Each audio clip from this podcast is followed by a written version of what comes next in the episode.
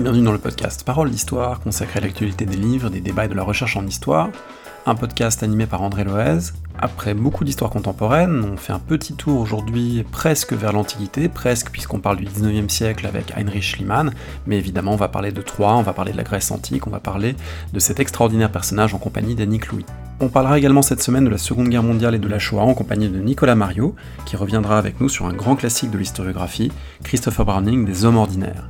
Vous retrouvez toutes les émissions du podcast sur le site paroledhistoire.fr. L'émission d'aujourd'hui est accompagnée d'images, de liens, de documents que vous pouvez consulter sur notre site. On se retrouve également sur les réseaux sociaux, Twitter, Instagram, YouTube et Facebook.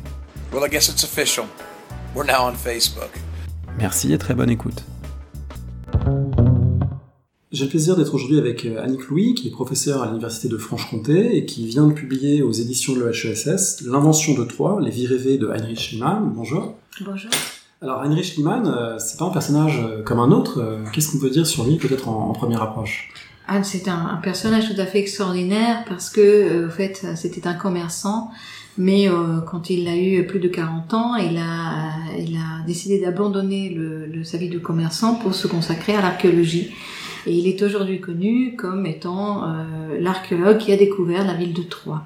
Vous avez travaillé sur Schliemann, euh, non pas ou pas seulement du côté de l'archéologie et du côté de la, de la science historique et du monde grec antique, mais aussi sur Schliemann en tant que sujet, en tant que personne ayant laissé des écrits. Vous avez notamment travaillé beaucoup sur les, les textes de Schliemann. Est-ce qu'on peut en dire plus sur le projet de votre livre, qui n'est pas tout à fait une biographie, qui n'est pas tout à fait une étude historique, et au croisement de plusieurs disciplines?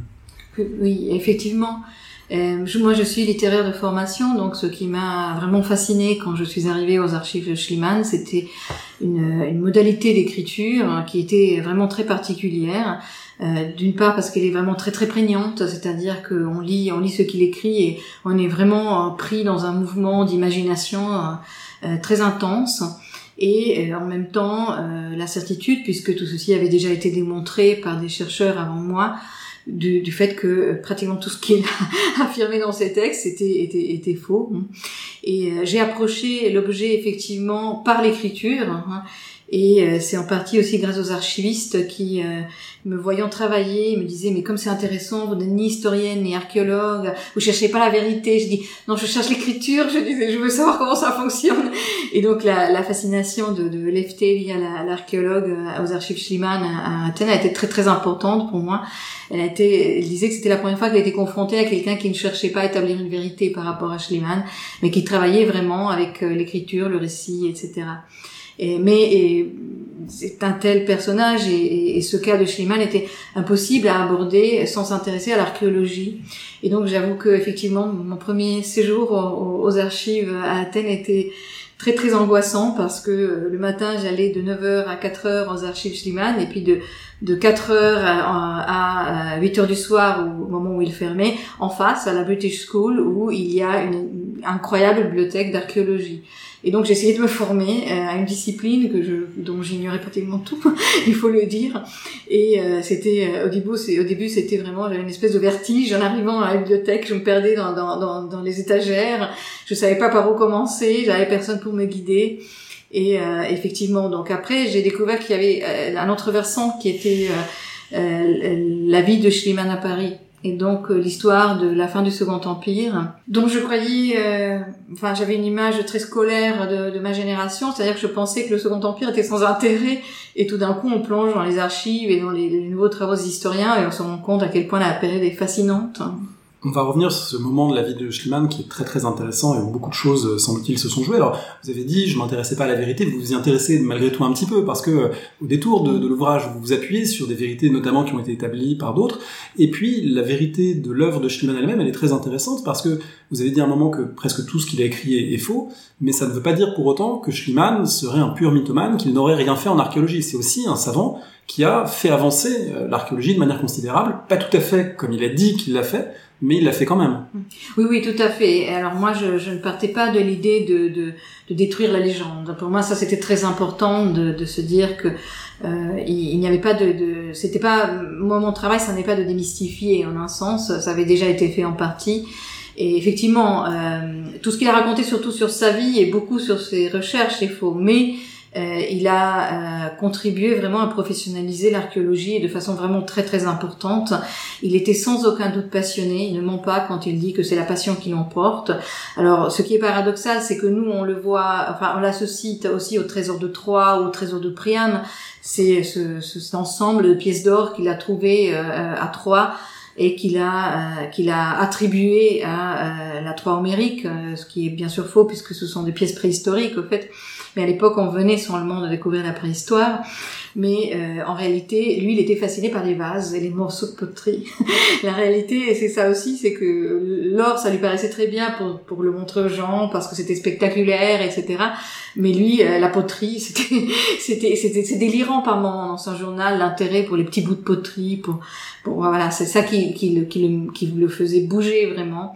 Et effectivement, il, dans sa vie, au fait, dans, dans la récupération de sa vie, il y a eu une très longue période d'environ 100 ans pendant, les, pendant laquelle on a, on a pris ses autobiographies pour de l'argent comptant et on a pensé que tout ce qu'il disait était vrai. Puis est venu un moment de révision où on a plus ou moins dit que tout était faux. Et puis il y a eu une sorte de bilan fait autour du centenaire de sa mort en 1990. Et euh, depuis, on sait qu'il a vraiment été euh, un très grand archéologue aussi, avec cette particularité qui pour nous est fascinante. Moi, c'est, j'avoue, c'est aussi ça qui me fascinait, c'est cette capacité à changer de vie à se dire un jour, eh bien, je laisse ma vie derrière moi à 46 ans et, euh, je ne sais rien de rien, mais je me forme et je vais voir ce que je vais faire.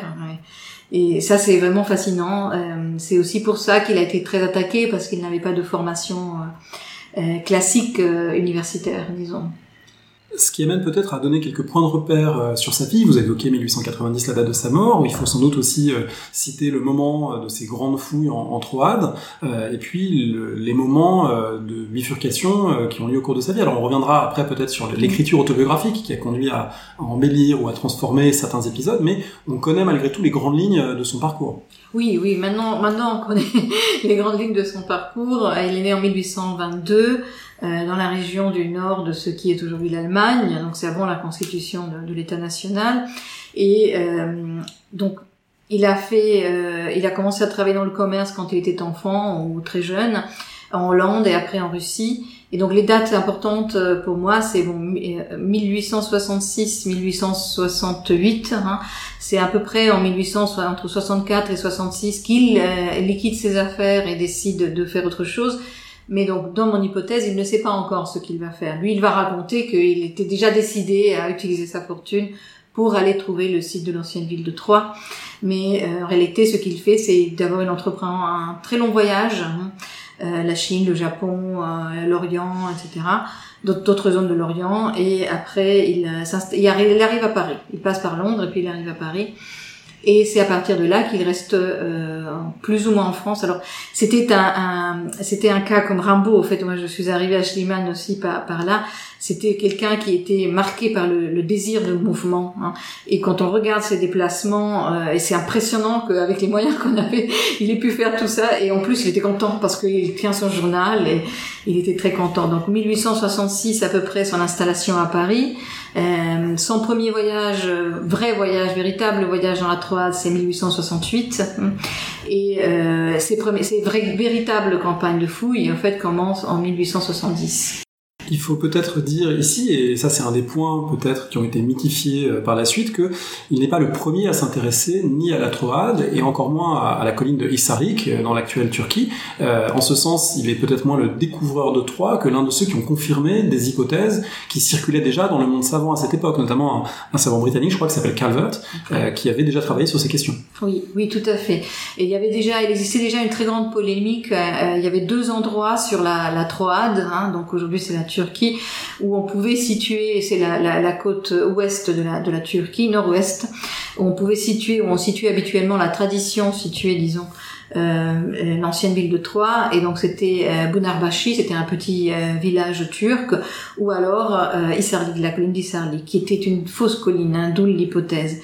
Et Frank Calvert effectivement était le, le consul euh, britannique et, anglais dans la région Et c'était un archéologue remarquable qui a souvent été un petit peu occulté par la, célébrité de, de Schliemann, qui l'a aussi escroqué à un moment donné. C'est c'est une affaire assez triste et assez incompréhensible par moments, mais c'est vraiment Calvert qui, qui, qui lui montre la colline et qui lui dit que Troyes se trouve là et la première fois.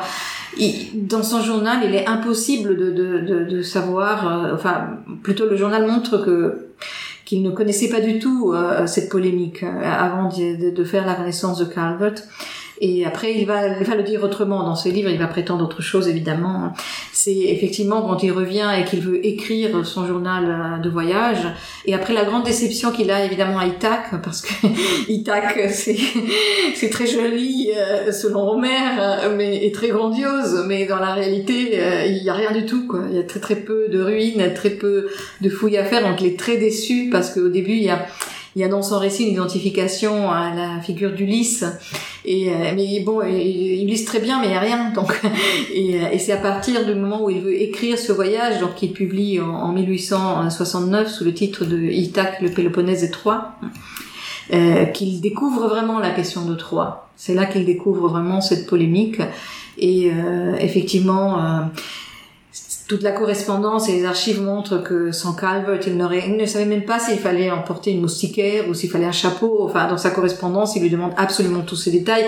Est-ce que je dois prendre des bottes? Quelle est la meilleure saison? Est-ce qu'il me faut un chapeau? Est-ce qu'il me faut un lit? Est-ce que je vais trouver des ouvriers? Est-ce qu'il faut apporter des pelles, etc. Donc vraiment, il ignore absolument tout des fouilles, mais en réalité, les fouilles, c'est quand même une, méthode qui est relativement nouvelle à l'époque pour, pour l'archéologie. Puisque l'archéologie, ça consistait essentiellement à l'époque à parler des choses qu'on voyait, hein, des, des monuments antiques qu'on voyait. Du coup, tout ce travail euh, mené par Schliemann en s'appuyant d'abord sur Calvert et puis ensuite lui-même va élaborer ses propres techniques et ses propres euh, impressions de recherche, euh, va conduire à des écrits et des écrits en très grand nombre. Vous avez cité la correspondance, ses autobiographies, mais aussi ses carnets, des livres de contes, etc. Et tout ça figure dans des archives Schliemann qui ont l'air, quand on vous lit, d'être un lieu assez assez compliqué, assez assez hétéroclite, avec une histoire particulière de ce fond. Est-ce qu'on peut en dire plus sur ces documents sur lesquels vous avez travaillé? Oui, les documents sont extraordinaires et, et Schiman était un, un, un fou de l'écriture. Hein. C'est une masse impressionnante, la, rien que la correspondance. Mais c'est le cas aussi avant, euh, avant qu'il qu change de vie. Sauf que à l'époque, il n'écrit pas de livres. Hein. Et euh, mais oui, et, alors effectivement, les archives c'est très très compliqué. Il semblerait que lui, il a préparé ses papiers avant de mourir parce qu'il y a beaucoup de choses qui sont vraiment reliées, dictées. Enfin, c'est lui-même qui a fait tout ça. Euh, et ces archives ont été héritées par sa deuxième femme, puis par ses enfants. Et effectivement, l'histoire est, est, passionnante parce que il y a eu un chercheur qui, dans les années 30, s'est à peu près approprié les archives Schliemann avec l'accord de la famille. Il s'appelait Hans Meyer. Et euh, il avait bénéficié, il voulait écrire une biographie de Schliemann, et en fait il a bénéficié de la mauvaise publicité dont a joui la, la biographie écrite par Ludwig, qui était euh, d'origine juive, et euh, la biographie met l'accent sur la fascination pour l'or chez Schliemann, qui est pas vraiment quelque chose qu'on peut constater dans, dans, les archives, mais on dirait, puisqu'il y a l'or de Troyes, et puis euh, Schliemann avait été dans les années 50 chercheur d'or en Californie. Et, puis le, masque d'Agamemnon à Mycène, il y a toute une série d'objets en or très frappants pour les imaginations de l'époque et que lui-même a vendu comme des objets très frappants. Hein, quand il voit, quand il écrit euh, roi de Grèce, il lui dit j'ai vu le, le, le visage d'Agamemnon quand il découvre le masque, alors que lui, bon, bah, ça c'est pas du tout dans son journal, il n'a pas du tout euh, vu ça, mais c'est ce qu'il a voulu euh, vendre effectivement aux gens. Donc il était associé. Donc malheureusement, comme Ludwig était d'origine juive et qu'il avait pris le, il, il, il, luttait contre l'antisémitisme d'époque. Il y a eu des réactions dans les années 30 en Allemagne, évidemment, avec la montée du nazisme très négative vis-à-vis de, sa, biographie qui est de, de 1930, 31, ça dépend de la version. Et donc Meyer se présente un peu comme la personne qui va réhabiliter Schliemann, qui va en faire un, une sorte de héros euh, germanique. Et euh, il, il, il met une sorte d'embargo sur les archives pendant très très longtemps, qui fait que la gestion était pratiquement impossible, les personnes n'ont pu les consulter. jusqu'aux années 70 en toute liberté. Il y a très très peu de gens qui avaient été admis aux archives. Et finalement, il a sorti sa biographie qui ne nous éclaire pas beaucoup. Et en particulier, ce petit problème, c'est qu'il parlait très mal français. Et au fait, une chose qui n'a pas été assez dite, c'est qu'il la correspondance et les écrits en français de Schliemann sont vraiment très importants.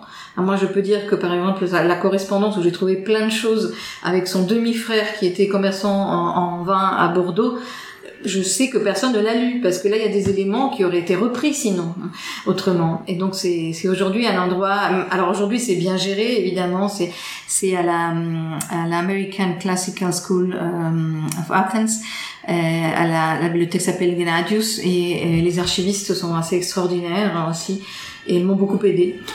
C'est partiellement numérisé aujourd'hui? C'est partiellement Oui, oui. Alors quand j'ai commencé, non, et c'était désespérant parce que parce que euh, c'était euh, très compliqué. Mais aujourd'hui, oui. Alors le problème, c'est que euh, les gens qui ont financé la, numérisation, enfin c'est pas un problème, mais pour moi ça l'était. Les gens qui ont financé la, numérisation s'intéressent à la découverte de la culture égéenne. Et ça, ça vient après. Et donc toute la partie où lui il se forme à Paris, et donc les années 1860 et tout ça, non, la numérisation commence plutôt dans les années 1870-71. Et là, oui, on a pratiquement tout.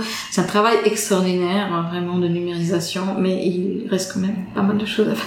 On signale qu'on mettra sur le site euh, parolehistoire.fr les liens euh, qui permettent d'accéder à, ces documents et qu'on mettra aussi d'ailleurs peut-être une présentation avec des images euh, issues de votre travail, hein, parce que là évidemment en, radio on peut difficilement le faire passer, mais il y a beaucoup beaucoup d'images qui permettent d'illustrer à la fois la vie de Schliemann, son travail et puis votre recherche et on mettra en ligne hein, une série de, de, documents pour regarder ça. Ah, je suis très contente de partager tout ça parce que c'est fascinant. Il y aura des cartes aussi pour bien comprendre les endroits. Ces archives Schliemann, euh, vous l'avez dit à un moment, c'est la famille de Schliemann qui s'en est chargée, et cette histoire de famille, elle est elle-même intéressante dans la construction du personnage Schliemann, puisque sa, je crois que c'est sa deuxième épouse, euh, était grecque, Sophia, il a eu avec elle deux enfants, euh, qu'il a donné des, des, noms très... Agamemnon et, et Andromaque. Et Andromaque, pas forcément simple à, à, porter, mais en tout cas, il les, a, il les a appelés ainsi, et, l'histoire même de ce mariage et de ces rapports familiaux est, très intéressante sur la manière dont Schliemann se construit vis-à-vis -vis du monde grec. Oui, oui, de toute évidence, il donc il avait, il était déjà marié quand il a, quand il accomplit ce tournant vers le, Alors je, moi, je dirais que dans les premières années, on peut pas vraiment euh, l'appeler un tournant vers l'archéologie, mais c'est sans doute un, un, tournant vers le monde du savoir. Et là, je pense qu'on peut dire que c'est quelqu'un qui est fasciné par l'idée d'apprendre des langues, le sanskrit, enfin le grec ancien, etc. Et il avait déjà commencé un petit peu avant en Russie. Mais oui, effectivement, euh, il est encore marié à l'époque, donc il, euh, il, il obtient un divorce par des moyens dont on sait aujourd'hui qu'ils étaient frauduleux, hein, en s'installant aux États-Unis et prétextant, enfin, il prétend qu'il reste un an pour pouvoir obtenir son divorce, qu'il a communiqué son intention de divorcer à sa femme, ce qui n'est pas tout à fait clair, effectivement. Et donc il laisse trois enfants en Russie quand même aussi. Deux, il y en a un des enfants meurt en 1869, mais il laisse trois enfants à ce moment-là. Et oui, apparemment, euh, moi, je, mon hypothèse était que à un moment donné, il a été séduit par une une, une construction culturelle qui est plutôt euh, anglo-saxonne, qui est celle de l'archéologue et sa femme, qui travaillent ensemble sur les fouilles, hein, qui va jusqu'à Agatha Christie. Hein, en fait, on peut on peut l'amener jusque jusqu'à assez récemment. Et, euh, et, donc il a il considérait un peu comme comme une nécessité pour son projet d'épouser une femme grecque. Et bien sûr une femme jeune, une femme qui vraiment est un aspect euh, très imposant. C'était une très très belle femme, très très jeune. Hein, elle avait 17 ans quand ils se sont mariés. Et, un, un mariage complètement arrangé. Complètement. complètement.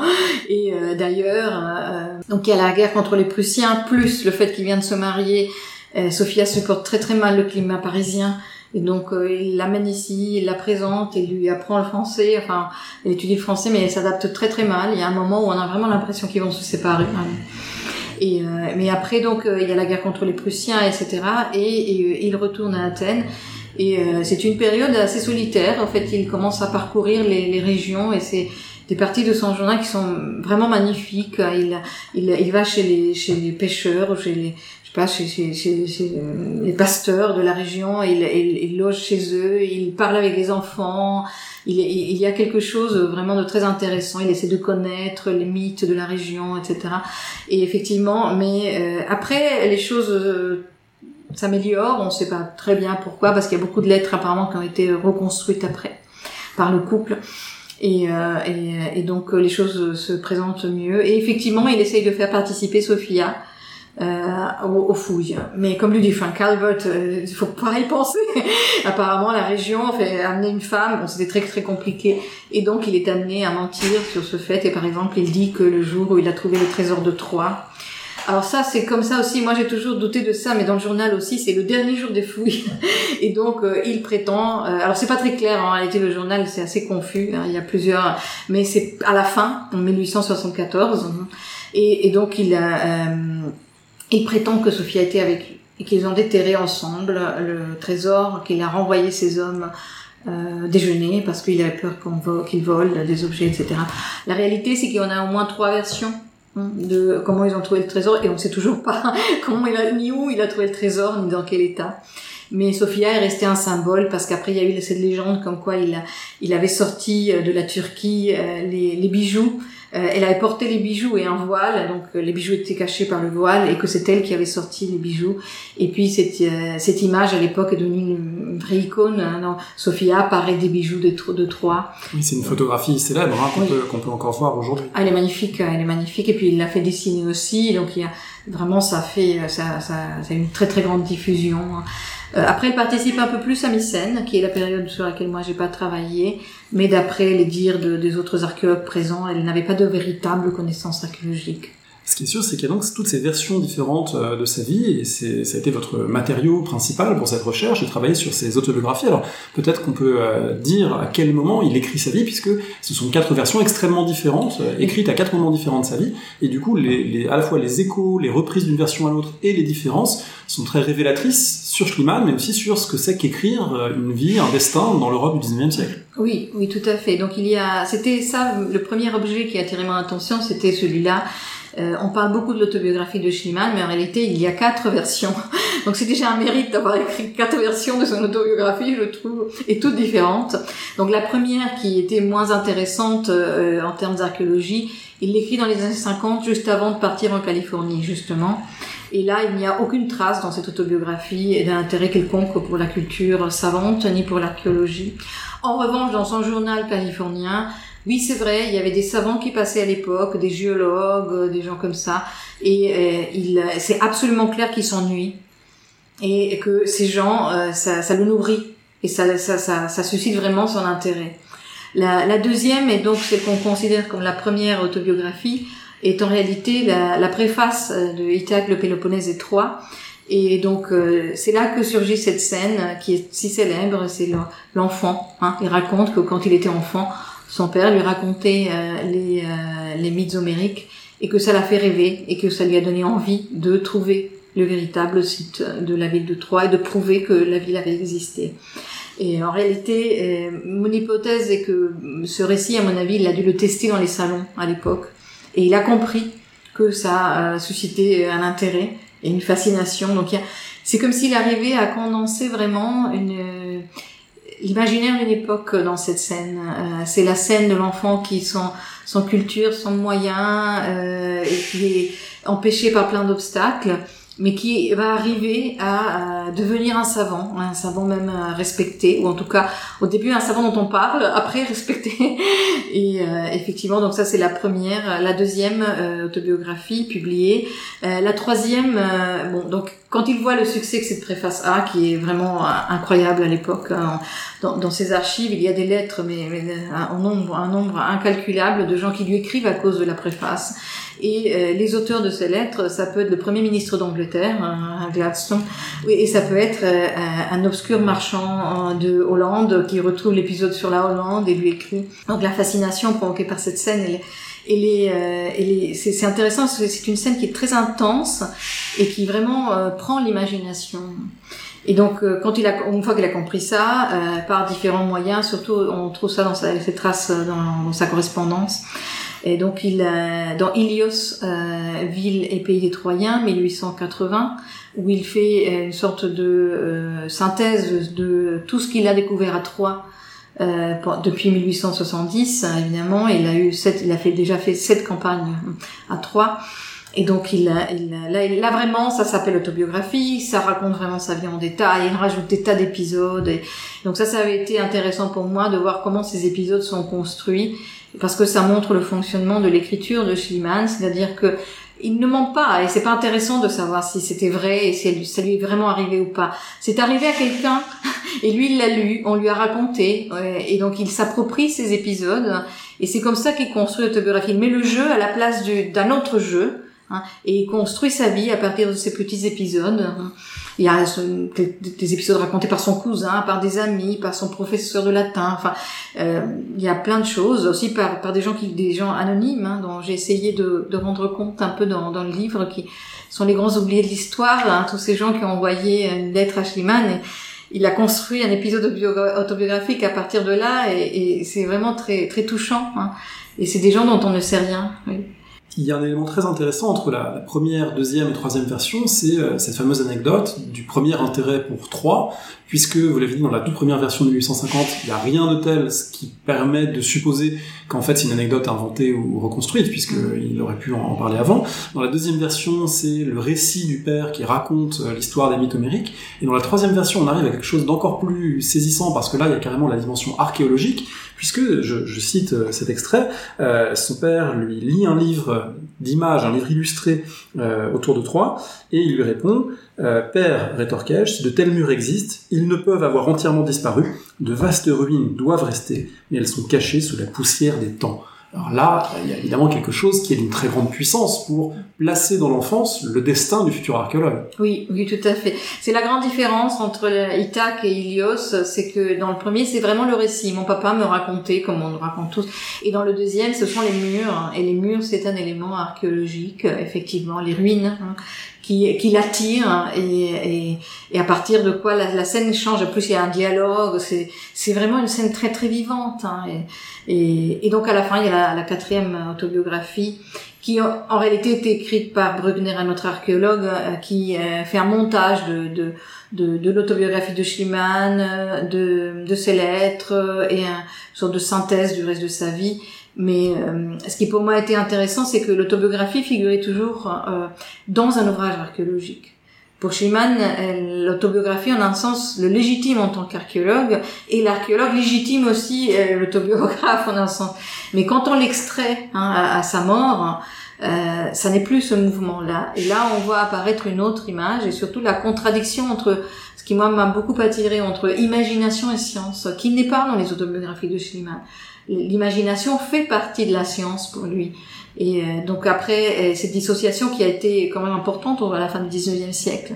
Et à partir de la fin du 19e siècle, elle, apparaît seulement dans, dans ce montage de Alfred Bruckner et pas dans, pas dans les mots de Schliemann, disons. Quand Schliemann écrit lui-même dans les années 1850, 1860, 1870, il reprend aussi des codes d'écriture qui sont ceux de son époque, euh, ceux du Bildungsroman, de, celui qui, euh, du roman d'apprentissage dans le monde germanique, de, la formation d'un individu par ses différentes expériences qui vont le, construire, et puis aussi euh, des codes sur la destinée, sur qu'est-ce que c'est que d'être destiné à faire quelque chose et de surmonter des obstacles pour y arriver. Et là, il y a vraiment une force narrative très puissante dans les textes que vous avez étudiés qui montre à la fois que c'est décidé dans l'enfance mais il a quand même fallu attendre 45 ans pour que ça se concrétise et il a fallu la, volonté de Schliemann pour surmonter des épreuves. Donc là aussi, il y a des tropes narratifs qui sont en place et qui sont pas seulement de Schliemann, qui sont aussi ceux de son époque. Oui, tout à fait. Il semble avoir eu un grand talent pour saisir les, structures narratives d'époque, parce que euh, vraiment la première autobiographie, euh, c'est le Self-Made Man, et il l'écrit en anglais quand on part, il part aux États-Unis, alors qu'après c'est plus le Bildungsroman qui va commencer à prendre le dessus. Mais c'est vrai qu'entre Ithaque et Ilios, on a ce mouvement aussi. Dans Ithaque, c'est juste une scène qui explique pourquoi il est passionné par le monde savant. Il n'a pas d'autre intention à ce moment-là. Alors que dans Ilios, il doit quand même justifier hein, pourquoi il a vécu 45 ans et il a fait trois fois fortune sans jamais faire faillite. Parce que c'est le contraire des personnages balsaciens dans ce sens. On ne fait jamais faillite avec Schliemann. c'est trois fortunes euh, quand même l'une après l'autre. Et euh, pourquoi il a attendu 45 ans? Donc il doit, il doit vraiment justifier ceci. Et aussi, euh, il, il, sort de ce conflit avec Frank Calvert, évidemment, où il doit prouver, où il veut prouver ce qu'il ne peut pas prouver. Parce que ça n'est pas vrai. Disons, c'est que son intérêt pour l'archéologie euh, est précédé sa rencontre avec Calvert. Ce dont on n'a aucune, aucune preuve euh, jusqu'à présent. Alors ça a amené euh, ce- cette euh, concrétisation tardive du destin prétendument euh, écrit dès l'enfance, ça a amené beaucoup de chercheurs ensuite à se poser la question de quel est le tournant, quel est le, le déterminant dans la vie de Schliemann, qu'est-ce qui a fait qu'il a effectivement embrassé ensuite cette carrière, et si on peut d'ailleurs parler de carrière, parce que c'est quelque chose qui est en train aussi de se, de se professionnaliser. Alors dans les différentes hypothèses de travail, il y en a une que vous soulignez euh, peut-être plus que, que d'autres avant vous, c'est euh, la dimension parisienne, et le fait de s'insérer dans un milieu savant parisien, celui du Second Empire, et en vous lisant, on apprend que euh, Schliemann est aussi devenu un bourgeois parisien du Second Empire, euh, parfaitement respectable et, parfaitement intégré à des réseaux de sociabilité euh, des élites de l'époque. Alors, est-ce que vous pouvez raconter comment ça s'est fait, comment ce commerçant allemand est devenu un, grand bourgeois parisien? Ça, c'était la partie la plus importante de mon travail en archive. C'est ça que je voulais comprendre depuis le début. Donc, certains historiens m'ont critiqué, hein, mais moi, par exemple, je suis arrivée aux archives et la première chose que j'ai regardée, ce n'était pas les correspondances de Schliemann, mais les correspondances des autres, pour voir ce qu'il y avait vraiment dans ces archives. Parce que le reste était déjà plus connu. Et effectivement, euh, j'ai pu reconstruire petit à petit déjà les adresses. hein, on les avait pas toutes. hein, il a, il a vécu à différents endroits à, Paris. Et, euh, donc, mon hypothèse du parcours, hein, puisque vous savez, dans, dans certaines biographies de Schliemann, c'est une ligne. Il s'installe à Paris et il se consacre à l'archéologie. Un point, c'est tout. Et moi, ça m'a pris 200 pages. Mais bon, euh, bref. Donc, ce que je voulais, c'était comprendre ça, effectivement. Et déjà, donc, euh, comprendre que il, quand il arrive à Paris, il investit dans l'immobilier. Mais il n'a pas forcément l'intention de rester vivre à Paris. On est en, on est en 1866, hein, pour son 1866, arrivée. oui, À la début, fin, euh, fin du Second oui. Empire, l'Empire un, Oui. un peu déjà en train de se libéraliser. Oui, c'est très important ça aussi parce que c'est la grande capitale, la belle capitale parisienne qui vient d'être construite, etc. Et il s'installe euh, dans le quartier de l'Opéra au début, qui vient d'être fait, qui est le quartier vraiment de, du luxe des bourgeois, les théâtres, les promenades, etc. La, la vitrine du Paris haussmannien de Napoléon III. Voilà, c'est ça. Et donc il commence à, à assister à des cours, Collège de France, Sorbonne, etc. Et petit à petit, il passe de plus en plus de temps à Paris. Donc en 1866, pas beaucoup, mais en 1867, par exemple, 68, beaucoup de temps à Paris quand même, malgré les voyages. Et donc il continue à, faire, aller en cours, il s'intéresse à tout ceci, et il s'entoure de toute une série de bourgeois d'époque euh, qui sont très sympathiques dans la correspondance et euh, qui ils se racontent leurs amours et leurs peines d'amour et enfin c'est leurs voyages, etc. Mais il a déjà quand même écrit un livre. Quand il fait son grand tour en 1865-66, il arrive à Paris et sa première idée c'était d'éditer euh, ce livre qui s'intitule La Chine le Japon en temps présent. Et donc, euh, mais ce livre évidemment euh, n'est pas passionnant, passionnant. Il faut le dire. Il y a moins de, de, de, récits qui nous, mais c'est intéressant quand même. Il y a un regard euh, plus destiné à juger qu'à comprendre, contrairement à ces journaux. Dans les journaux, c'est pas du tout comme ça. C'est un homme extrêmement empathique au fait. Dans, dans, dans les récits des journaux. Et donc au début, il s'entoure de, de, il prend des maîtresses. Enfin, toute cette affaire de, de ces maîtresses était très très drôle parce qu'on n'en entend jamais parler dans les biographies. Euh, voilà, pour moi c'était assez intéressant de voir que c'était des modes de sociabilité du, de la fin du, du Second Empire. Et, et petit à petit, il commence à fréquenter des savants. Et donc là, ça change du tout au tout. Et euh, il essaye quand même de combiner un peu les deux milieux, mais euh, finit les maîtresses et donc il décide de se remarier à ce moment-là. Alors cette, cette, fréquentation des savants, c'est très intéressant parce que ça se fait au fond sur deux modes. Un premier qui d'ailleurs nous montre à quel point on est loin encore de l'université comme lieu de recherche, puisqu'au fond, les cours donnés au Collège de France, à l'université, ce sont avant tout des... On va au cours comme on peut voir au spectacle, on va à l'opéra, oui, on va écouter oui. quelqu'un de, de, très remarquable et de très réputé qui prononce un cours, et c'est pas vraiment le, le, système du séminaire à l'allemande euh, déjà professionnalisé. Et puis la deuxième chose, c'est qu'il y a des sociétés savantes, et là, Schliemann va devenir membre d'une série de sociétés savantes, et du coup, euh, on lit dans les comptes rendus d'époque, communication de notre estimé euh, membre, Monsieur Schliemann, qui nous présente les résultats de son travail, et c'est de cette manière-là, au fond, qu'il est en train de se professionnaliser à un moment où ces disciplines elles-mêmes connaissent un début de, de, de professionnalisation. Oui, oui, tout à fait. Il, il, commence par le mode de l'amateur, et l'amateur, qu'est-ce qu'il fait? L'amateur au 19e siècle, il, a, il apporte les objets. Donc il offre des objets euh, aux savants, il, il, il, il montre des photos d'objets qu'il trouve, etc., ou qu'il achète. Et, mais effectivement, euh, c'est les, les réseaux étaient universitaires, mais, mais très mondains. Je, je, je, beaucoup de collègues soutiennent que le milieu parisien reste très mondain à l'université.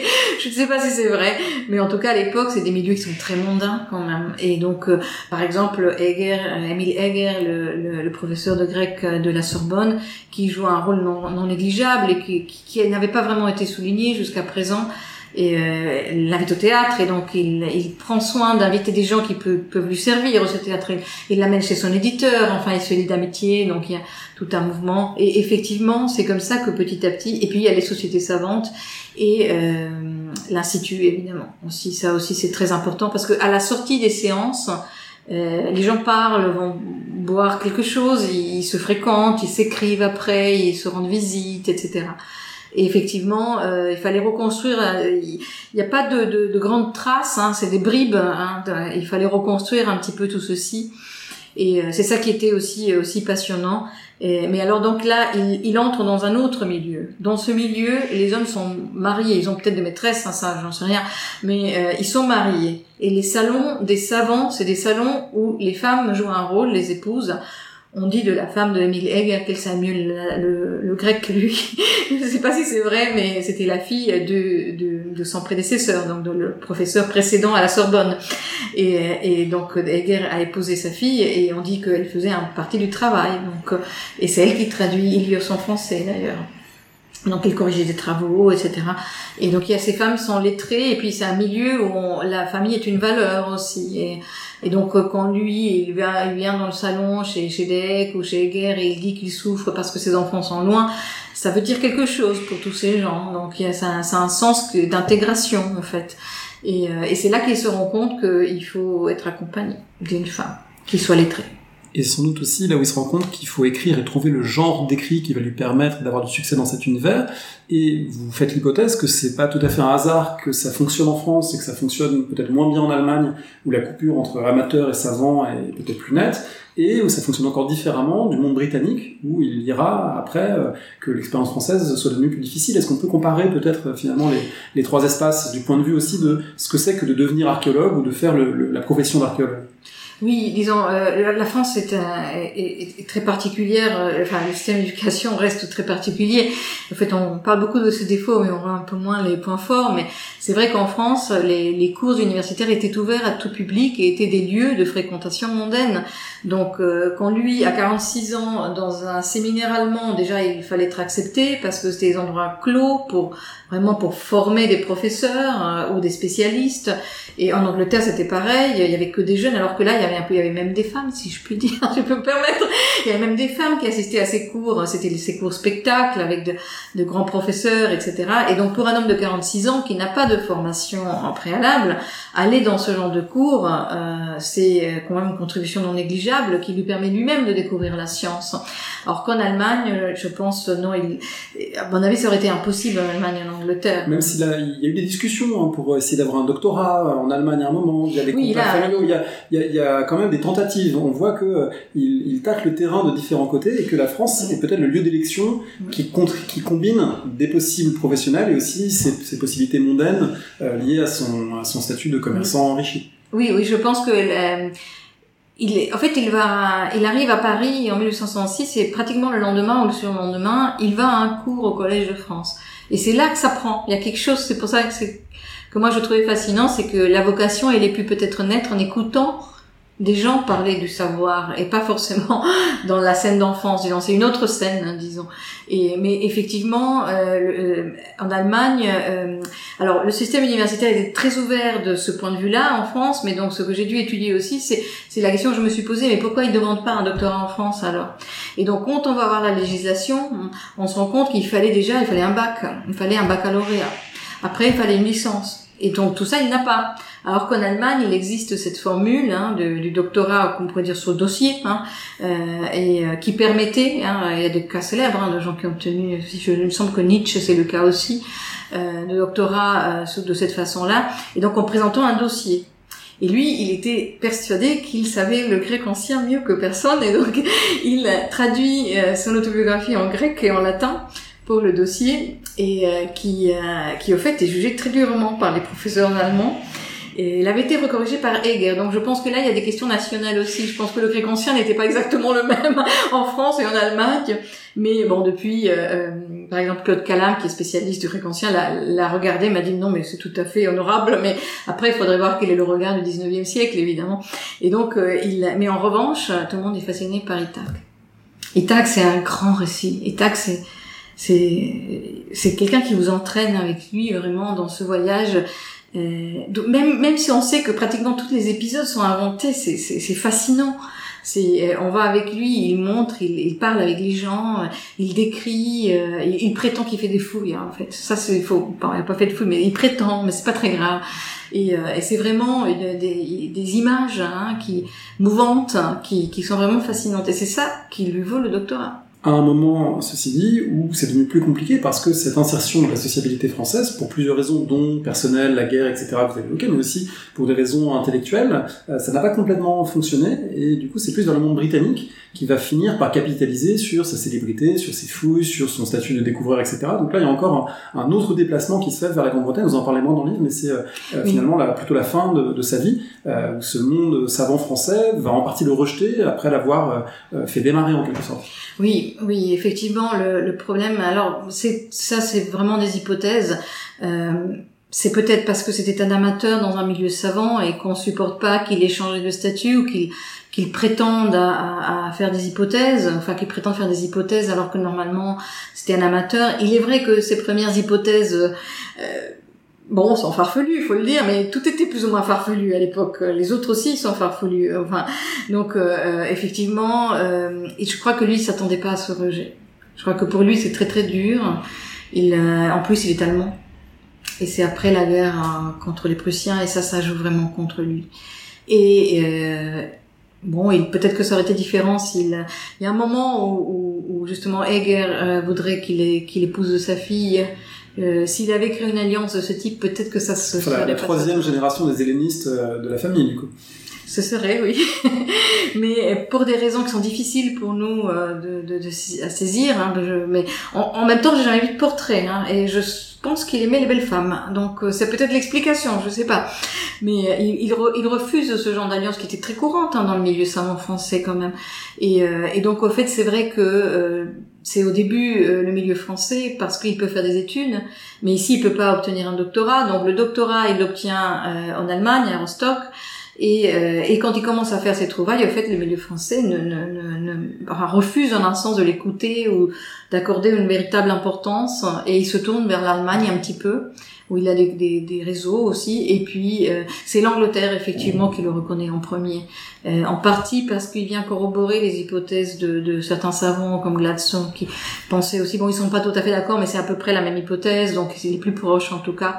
Et puis, il y a des questions très nationales. Hein. C'est l'archéologie et sont des, c'est des sciences qui se sont développées de façon très nationaliste quand même au départ. Mais là, lui, il est sur un, il est en train de miser sur l'international et c'est pour ça que pour moi, Schliemann, c'est un archéologue, mais c'est aussi un projet, un vrai projet. Alors, mais à, une époque où les projets d'archéologie sont des projets d'État, lui, lui, il, est lui-même un projet.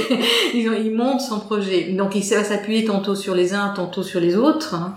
Et alors après, en revanche, c'est vrai que pendant ses premières fouilles, c'est aussi Émile Burnouf, qui était le directeur de l'école française d'Athènes à l'époque, qui l'aide beaucoup, qui et il l'aide parce qu'il ne le regarde pas de haut, parce qu'il n'a pas de formation savante, et il lui dit euh, quoi faire? Il lui dit attention, mais non, mais vous, il faut vraiment euh, marquer à quelle hauteur vous avez trouvé telle chose. Il faut pas tout mélanger.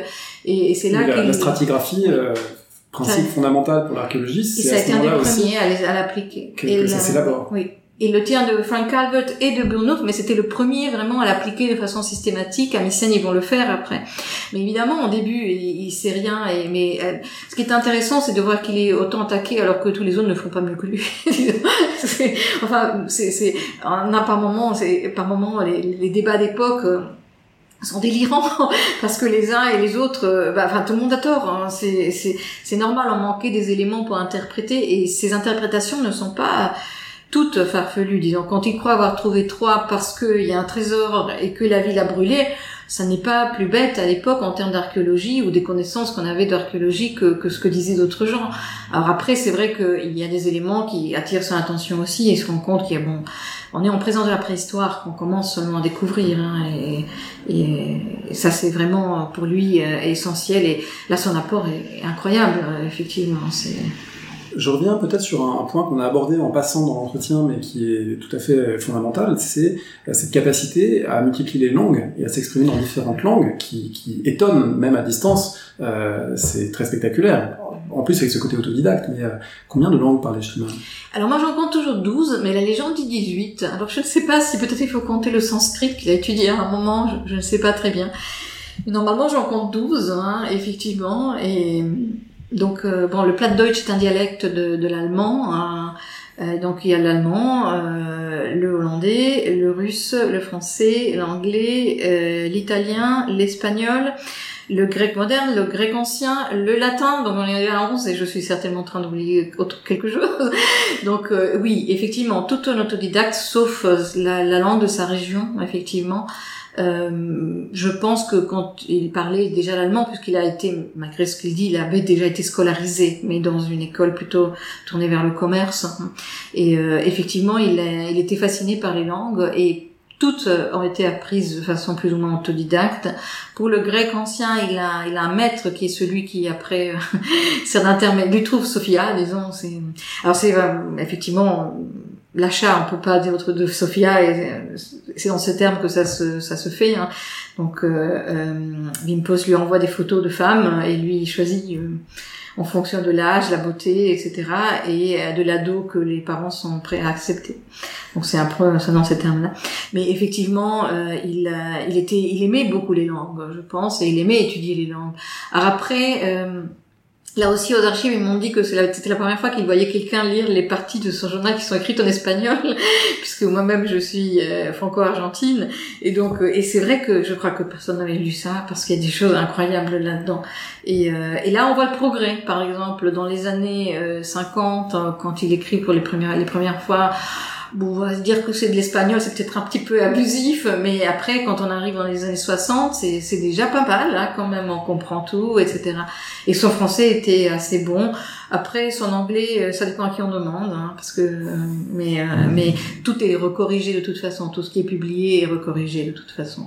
Ce qui veut dire, euh, si on vous suit, qu'il y a encore beaucoup à, à, chercher et à lire dans les archives Schliemann en, en mobilisant cette variété linguistique, parce qu'au fond, il y a encore sans doute beaucoup de facettes du personnage, même si on a aujourd'hui des biographies solides, il y a quand même beaucoup de facettes du personnage qui demandent à être regardées. Aucun de nous ne lit 11 langues. Moi, quand j'ai eu besoin, j'ai sollicité des gens. Je savais que la, que la correspondance en russe, quand elle concerne sa famille ou l'archéologie, elle avait été triée par, par les spécialistes. Donc là, je, ça aurait été mieux de pouvoir tout lire, évidemment, hein, mais, mais bon. Euh, et, et, donc j'ai pu lire anglais, allemand, euh, espagnol, français et un peu l'italien, la partie en italien, mais ce, cette partie du journal était très étudiée aussi. Et, mais donc euh, bon, voilà, c'est, mais personne, personne ne parle 11 langues, aucun de nous. Il nous faudrait des éditions. On voit qu'il y a du travail qui reste. Merci beaucoup. Est-ce que pour finir, vous avez un conseil de lecture que vous voudriez partager avec ceux et celles qui nous écoutent? Ben, Un livre qui a très lié à, mon expérience aux archives Schliemann justement et le dernier livre d'Arlette Farge, Vise oubliée, où elle a essayé justement. Euh, moi, je, en fait, on a coïncidé. Moi, j'avais écrit une partie aussi euh, sur cette question de quoi faire avec tous ces personnages, hein, comme elle le dit aussi dans le goût des archives, tous ces personnages qui peuplent les archives, mais dont on ne sait rien. Tout ce qu'on sait, c'est cette lettre qu'on trouve, et c'est parfois des situations très très émouvantes. Et euh, donc, ce qu'elle fait, c'est récupérer euh, euh, ces petites bribes de vie et essayer de construire, euh, enfin, c'est plus plus que c'est réussir à construire un, un récit qui est vraiment magnifique à partir de, de, des archives de la police sur lesquelles du XVIIIe siècle sur lesquelles elle a, elle a travaillé euh, très très longtemps et euh, elle arrive vraiment à, à, récupérer quelque chose euh, de, de très parlant et, et construire un, un très beau récit. Merci beaucoup. Merci.